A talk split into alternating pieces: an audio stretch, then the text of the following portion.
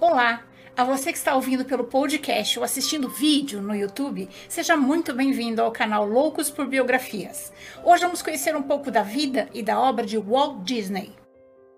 Ele foi um empresário norte-americano. Junto com o irmão Roy Disney, fundou a Disney Company. Ficou famoso pelos personagens Mickey e Pato Donald. Criou o primeiro longa-metragem de animação da história, Branca de Neve e os Sete Anões. Criou também o maior estúdio de animação em Hollywood e o parque temático Disneylandia, na Califórnia, o sonho de férias de muitos adultos e crianças. Walter Elias Disney nasceu em Chicago, nos Estados Unidos, no dia 5 de dezembro de 1901. Filho do empreiteiro Elias Disney e da professora Flora Cole Disney, aos sete anos, ele já demonstrava aptidões para o desenho. Ele adorava desenhar na parede do celeiro do seu pai e sempre apanhava por isso. Passou a maior parte da sua infância numa fazenda em Marceline, no Missouri. Foi um período muito difícil para ele, porque seu pai era muito bravo, sempre colocava ele de castigo. Mas também aprendeu com o pai a importância da honestidade e da boa reputação. Depois que descobriu que ele não tinha certidão de nascimento, alimentou a ideia de que ele era um filho adotivo, e isso influenciou as suas atitudes depois de adulto. Aos 14 anos, começou a estudar no Instituto de Arte de Kansas City. Quando a Primeira Guerra estourou, ele não tinha idade para entrar no exército. Então, junto com amigo, juntou-se à Cruz Vermelha, onde era motorista de ambulância. Aos 18, retornou às aulas de arte em Kansas City. Trabalhou em uma companhia cinematográfica onde desenhava os cartazes para os filmes. Mas, quando a, quando a companhia perdeu um grande contrato, ele e seu amigo Ub Iwerks foram demitidos. Decidiu então, em parceria com seu irmão Roy Disney e o amigo Ub Iwerks, a, fundar uma empresa chamada Lafograin, que animava contos de fada. Esses desenhos eram exibidos no cinema local antes dos filmes. A produtora Lofograin conseguiu um contrato para fazer seis curtas. É, Disney, depois de conseguir o dinheiro, comprar o material e contratar mais pessoal, começou a pensar num novo personagem, Alice no País das Maravilhas. Uma menina que convivia com o personagem de um cenário animado, a distribuidora que encomendou as seis curtas deu um calote, não pagou pelos seis filmes. E Disney se viu em apuros. Ele não conseguiu dinheiro para pagar os funcionários, a eletricidade, o telefone, o aluguel, e os credores começaram a bater na sua porta e ele tinha que se esconder. Quando o filme Alice no País das Maravilhas ficou pronto, era tarde demais. A Lafograin foi à falência e lacraram a empresa com tudo que tinha dentro.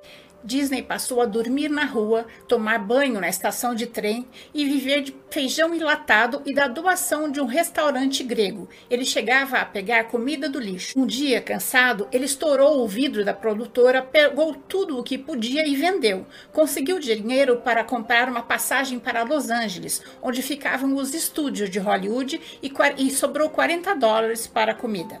Ele não queria mais fazer animações porque tinha fracassado. Ele queria se tornar um diretor de filmes. Em Hollywood, começou a frequentar os estúdios de Charles Chaplin, os estúdios da Universal e as gravações do filme Ben-Hur. As semanas se passaram e ele não conseguia emprego. Então seu irmão Roy lhe sugeriu que vendesse aspirador de porta em porta como ele, para conseguir algum dinheiro. Ele estava tentado a fazer isso quando recebeu uma carta de Margaret Winkler, a única mulher no ramo da animação, dizendo que tinha gostado da, da sua carta falando do seu filme Alice e gostaria de ver o filme. Logo após enviar o filme para a produtora, Margaret lhe fez uma oferta. Ela queria que ele, ele produzisse 12 curtas-metragens de Alice por 1.500 dólares cada. Logo que recebeu o telegrama, correu para o seu irmão Roy e disse: Viu, isso é uma oportunidade, mas eu preciso de você comigo os irmãos Disney conseguiram dinheiro com parentes e amigos. Walt também convenceu o seu amigo Ub Iwerks a mudar-se para Los Angeles e se juntar a eles. E fez mais que isso. Convidou todos os seus ex-funcionários que ele não tinha conseguido pagar a se mudar para Los Angeles e trabalhar novamente para ele. Contratou novos funcionários também. Foi durante esse período que ele conheceu Lillian Bound. Ela era sua arte finalista. Eles se apaixonaram e se casaram em 1925. Os desenhos daquela época eram curtas, que eram apresentadas antes dos filmes e eram mais direcionadas ao público adulto. Disney trouxe um outro tipo de animação voltada para o público infantil e acertou em cheio. Ele criou um novo personagem, o coelho Oswald, para concorrer com o Pernalonga, criado por Pat Sullivan. A distribuidora ficou tão encantada com o coelho Oswald que lhe ofereceu um contrato para 26 episódios. Eles puderam mudar para um local melhor e contratar mais funcionários. Walt contratava muitas mulheres porque elas eram mais sensíveis e porque ganhavam menos. Nessa época, ele chamou Roy e disse que a cara da empresa era ele e que ele queria mudar o nome da empresa de Disney Brothers para Walt Disney Company e Roy concordou. Passaram a ganhar mais dinheiro. Ele e Roy compraram duas casas, um do lado do outro, e dois belos carros. Sua distribuidora, Margaret Winkler, casou-se com o empresário Charles Mintz. A primeira coisa que Charles fez foi ver que Disney não tinha os direitos autorais sobre o coelho Oswald e eles tinham um contrato e ele o registrou. A segunda coisa foi oferecer o dobro do salário para todos os funcionários de Disney, para não ter que pagá-lo mais, e a maioria aceitou sem o personagem que lhe dava o rendimento e sem funcionários, mais uma vez a Walt Disney Company foi à falência. Apenas o seu amigo Ub, seu irmão Roy e poucos funcionários ficaram com ele. Walt chegou a ir para Nova York para conversar com Charles, para tentar uma negociação, mas isso não foi possível. Voltando de trem com sua esposa para Los Angeles, ela lhe disse: Mas você precisa dele? Você já não conhece muitas pessoas no ramo? E ele se animou. Ele chegou na, na sua empresa falida e disse para o amigo Ub e para o seu irmão Roy: Vocês acham que o coelho Oswald é ótimo? Pois eu sei fazer muito melhor que ele. Isso, vou mostrar a eles do que eu sou capaz. Ele resolveu fazer um ratinho para concorrer com um grande sucesso da época, o Gato Félix, também de Pat Sullivan. Ele o chamou de Mortimer Mouse, mas sua esposa Lily não gostou do nome. Ela o achou deprimente e sugeriu Mickey Mouse, um nome mais alegre, amigável, um ratinho aventureiro, amigo de todos. Mas Disney não conseguiu ir direto às grandes companhias cinematográficas sem a intermediação das distribuidoras. Aí ele teve uma nova ideia: faremos um filme com a fala dos personagens. Durante três meses, ele percorreu todas as companhias cinematográficas, mas novamente, sem a intermediação das grandes distribuidoras, ninguém lhe dava uma chance. Mas um dia, alguém lhe abriu as portas. Ele conseguiu que Mickey fosse exibido no College Theatre da Broadway por duas semanas, apenas como um teste. Mickey estreou no dia 18 de novembro de 1928. A plateia do Colony Theatre ficou encantada. Um repórter de Nova York escreveu: Aquilo me fez pular do assento. Em poucos meses, ninguém se importava que ele fosse apenas um rato. Mickey se tornou a maior celebridade de Hollywood. Mickey era o alter ego de Walt Disney. Ele dizia: Ninguém se parece tanto comigo como Mickey. Walt Disney era uma celebridade internacional aos 30 anos de idade. Em 1929, Walt Disney criou novos personagens para contracenar com Mickey: Pato Donald, o Pateta, o Pluto e o vilão Bafo de Onça. De 1929 a 1939, os estúdios Disney produziram uma série chamada Silly Symphony, um desses episódios, intitulado Flowers and Trees, lhe rendeu o seu primeiro Oscar. Disney trabalhava até duas da manhã. Ele era perfeccionista e ansioso e fumava o tempo todo. Walt e Lily resolveram ter um filho. Ele ficou muito feliz quando Lily teve, ficou grávida, mas meses depois ela perdeu o bebê. Ele não estava preparado para aquele desfecho e teve um colapso nervoso. Ele não conseguia nem atender o telefone sem chorar. Pela primeira vez na sua vida, ele teve que sair de férias por conselho médico. Quando voltou de férias, ele disse para sua equipe que o colapso fez bem a ele, que ele descobriu que a vida é mais que trabalho. E ele, ele e Lily então passaram a ir mais cedo para casa e ele passou a jogar polo. Seus funcionários gostavam muito dele. Ele não era um patrão, ele era um amigo. Todos o chamavam pelo seu primeiro nome. Walt era animado, entusiasta, e isso fazia com que os seus funcionários quisessem fazer o seu melhor. Ele queria criar uma família Disney, onde todos se sentissem bem no horário de trabalho e não tivessem medo de ser demitidos. Aos 35 anos, parecia que o mundo de Walt Disney era perfeito. Sua empresa estava no topo e sua esposa deu à luz a uma menina, Diane, e logo depois eles, eles adotaram mais uma menina, Sharon. Ele amava suas meninas, ele era um ótimo pai e marido. Ele levava suas filhas para a escola todos os dias e contava história para elas dormirem. Walt não queria fazer só uma animação. Ele queria fazer uma arte que durasse centenas de anos. Ele queria tocar o coração das pessoas. Por isso, ele queria as melhores pessoas trabalhando para ele, as melhores músicas e as melhores vozes dos seus filmes. Ele fazia com que seus animadores vivenciassem a imagem real do que tinham que desenhar. Se o filme tinha um cavalo, ele alugava um cavalo e punha no estúdio para que eles pudessem ver os detalhes do animal. Se a cena ia estourar uma vidraça, ele estourava várias vidraças para que sua equipe de som e seus animadores vissem os detalhes do som e da cena. Ele era tão atento aos detalhes que ele pagava aulas de teatro para os seus animadores saberem a diferença nos músculos faciais quando a pessoa ri, quando a pessoa chora, quando a pessoa se desloca de um local. Mesmo assim, ele tinha que dar a palavra final antes de tudo ser finalizado. Em 1939, resolveu lançar o primeiro longa-metragem animado da história, com o personagem Branca de Neve e os Sete Anões.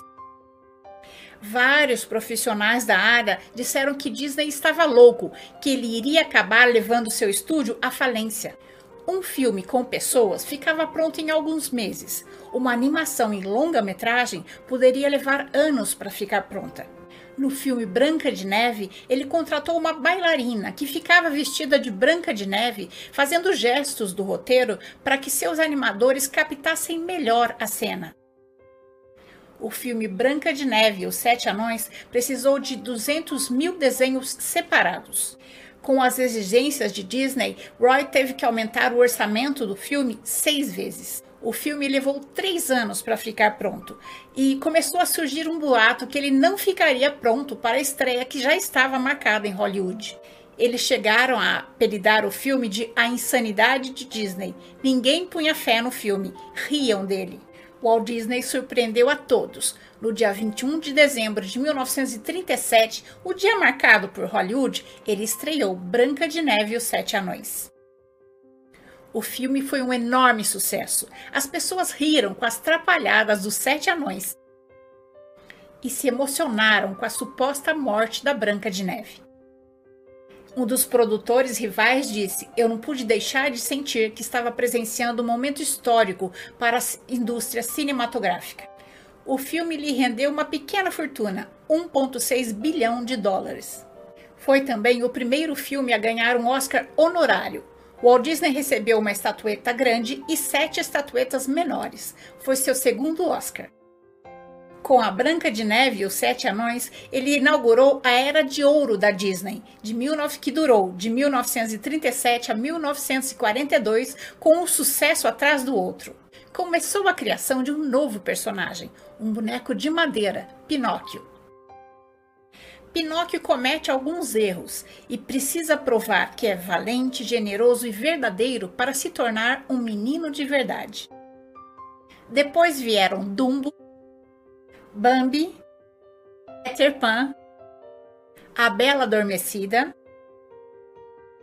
e Mowgli, o Menino Lobo. Em 1942, produziu Fantasia, um filme com música clássica. O filme não teve o sucesso esperado, talvez por ter sido feito na época da guerra. Walt Disney e Lily vieram para o Brasil, conheceram o Rio de Janeiro, a Bahia e ficaram encantados com as paisagens e a cultura do nosso país. E, te, e ele tentou levar isso para suas animações. Ele fez um filme intitulado Você já foi à Bahia? E nesse mesmo período criou um personagem brasileiro, Zé Carioca. Esse filme também foi produzido em 1942, durante a Segunda Guerra Mundial. Talvez por isso não tenha feito tanto sucesso, mas de qualquer maneira produziu um efeito bem bacana do nosso país no exterior. Com a entrada dos Estados Unidos na Segunda Guerra Mundial, Walt colaborou com as Forças Armadas, eh, produzindo desenhos para a, o treinamento dos soldados fez filmes de propaganda militar utilizando seus personagens mais conhecidos. Ajudou a criar uma aliança para combater o comunismo no meio artístico. Devido a isso, em 1949, o governo soviético proibiu a exibição de, dos filmes de Walt Disney no país. Quando a guerra terminou, Walt Disney estava com sua empresa arruinada. Ele tinha duas opções: ou fazia um bom filme ou vendia a empresa. Decidiu fazer um filme Cinderela.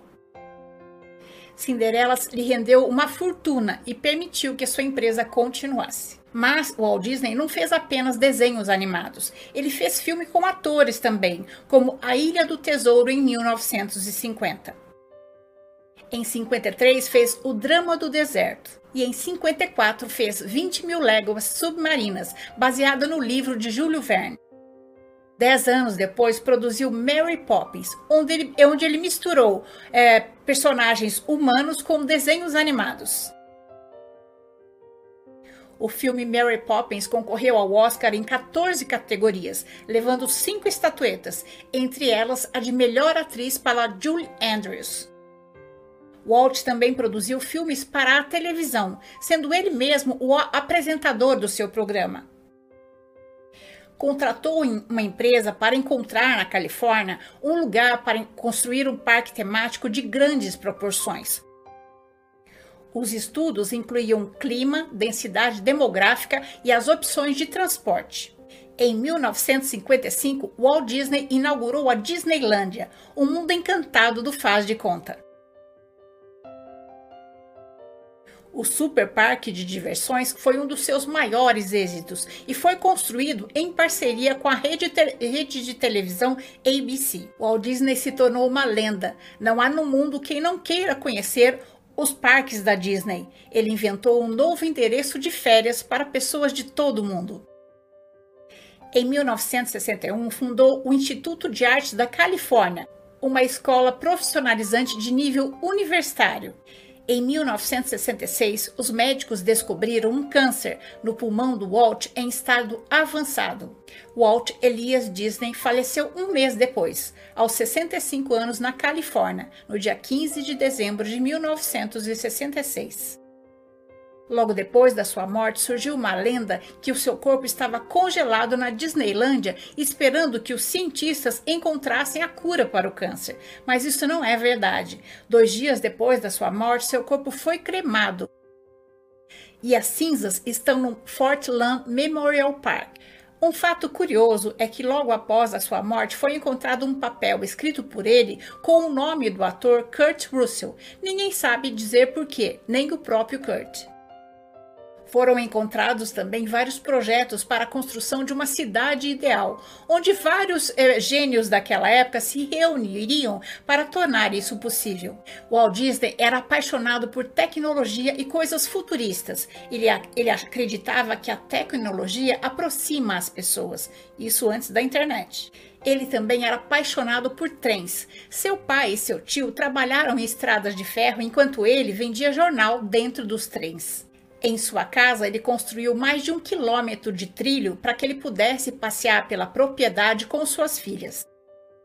Walt Disney não viveu para ver os outros parques.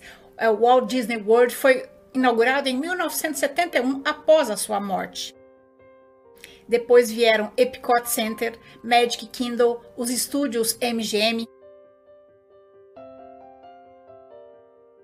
além dos parques no exterior, como em Paris e no Japão. Walt Disney foi a pessoa que mais ganhou prêmios Oscar na história. Foram 59 indicações e 22 prêmios. Ele também ganhou 7 Emmys, deixou um verdadeiro reinado na Terra que carrega o seu nome um universo encantado de várias gerações. Termino essa biografia com algumas palavras ditas por Walt Disney. Todas as adversidades que eu tive na vida, todos os problemas e obstáculos só me fortaleceram. Você pode não perceber, mas às vezes um tombo pode ser a melhor coisa do mundo para você. Sonhos não se realizam sem muito fracasso e esperança. Sempre termine o que começou e tudo o que fizer, faça bem feito. E essa é a nossa história de hoje. Eu espero ter contribuído para que seu dia tenha momentos muito agradáveis. Se você gostou, deixe seu joinha, conheça as outras histórias que existem no canal e se inscreva para conhecer as próximas histórias também. O canal Loucos por Biografias traz novas histórias toda semana em áudios no podcast e em vídeos no YouTube. Clique no sininho para ser avisado das próximas histórias. Até mais!